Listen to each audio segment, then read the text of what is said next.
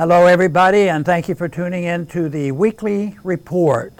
The biggest Federal Reserve scandal. Following revelations that Federal Reserve officials made trades in financial assets while the Fed was taking extraordinary efforts to stimulate the economy, Federal Reserve Chairman Jerome Powell ordered a review of the Fed's ethics rules. While these trades appear problematic, they pale in comparison to the biggest Fed scandal the Fed's impoverishment of ordinary Americans, enrichments of the elites, and facilitation of government debt and deficits. The depression induced by coronavirus, though really caused by so called public health actions government took in response, was the official reason for the Fed's increased asset purchases last year. However, the Fed actually started ramping up its money creating activities in September of 2019 when it began pouring billions of dollars a day into the repo markets, which banks used to make short term loans to each other in order to keep repo market interest rates low. Coronavirus was just a convenient excuse for the Fed to do more of what it was already doing.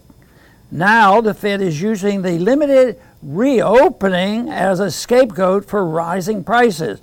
Of course, anyone who understands Austrian economics and understands that rising prices are a symptom, not a cause of inflation. Inflation is the very act of money creation by the Fed. Rising prices that diminish the average American standard of living are not the only result of the Fed's manipulation of the money supply. The manipulation distorts economic signals, producing results including booms, bubbles, and busts.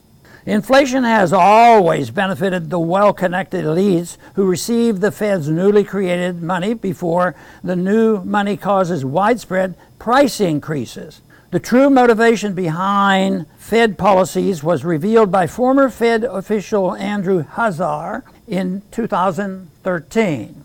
Huszar, writing in the Wall Street Journal, confirmed that quantitative easing kept stock prices high instead of helping Americans struggling with the after effects of the 2008 election.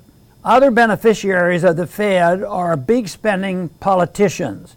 The Federal Reserve's purchase of federal debt instruments keeps the federal government debt servicing cost manageable. This is why, despite Chairman Powell's recent suggestion that the Fed will soon begin tapering its purchases of treasuries, the Fed is unlikely to significantly reduce its purchase of treasuries or allow interest rates to significantly increase.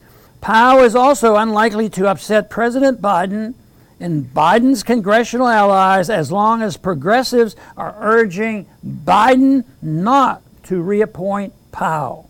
Progressives want to replace Powell with someone more committed to fighting climate change and systemic racism, with two bogeymen routinely bought out as excuses for vast expansions in government spending and power.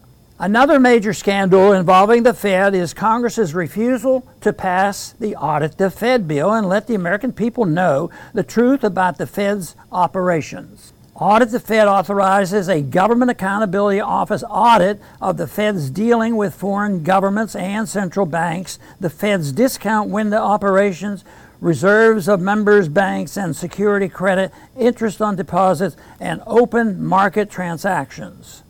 Audit the Fed would finally reveal the truth about all the Fed's operations. A limit audit authorized by Dodd-Frank Act found that between 2007 and 2010, the Federal Reserve committed over $16 trillion to foreign central banks and politically influential private companies.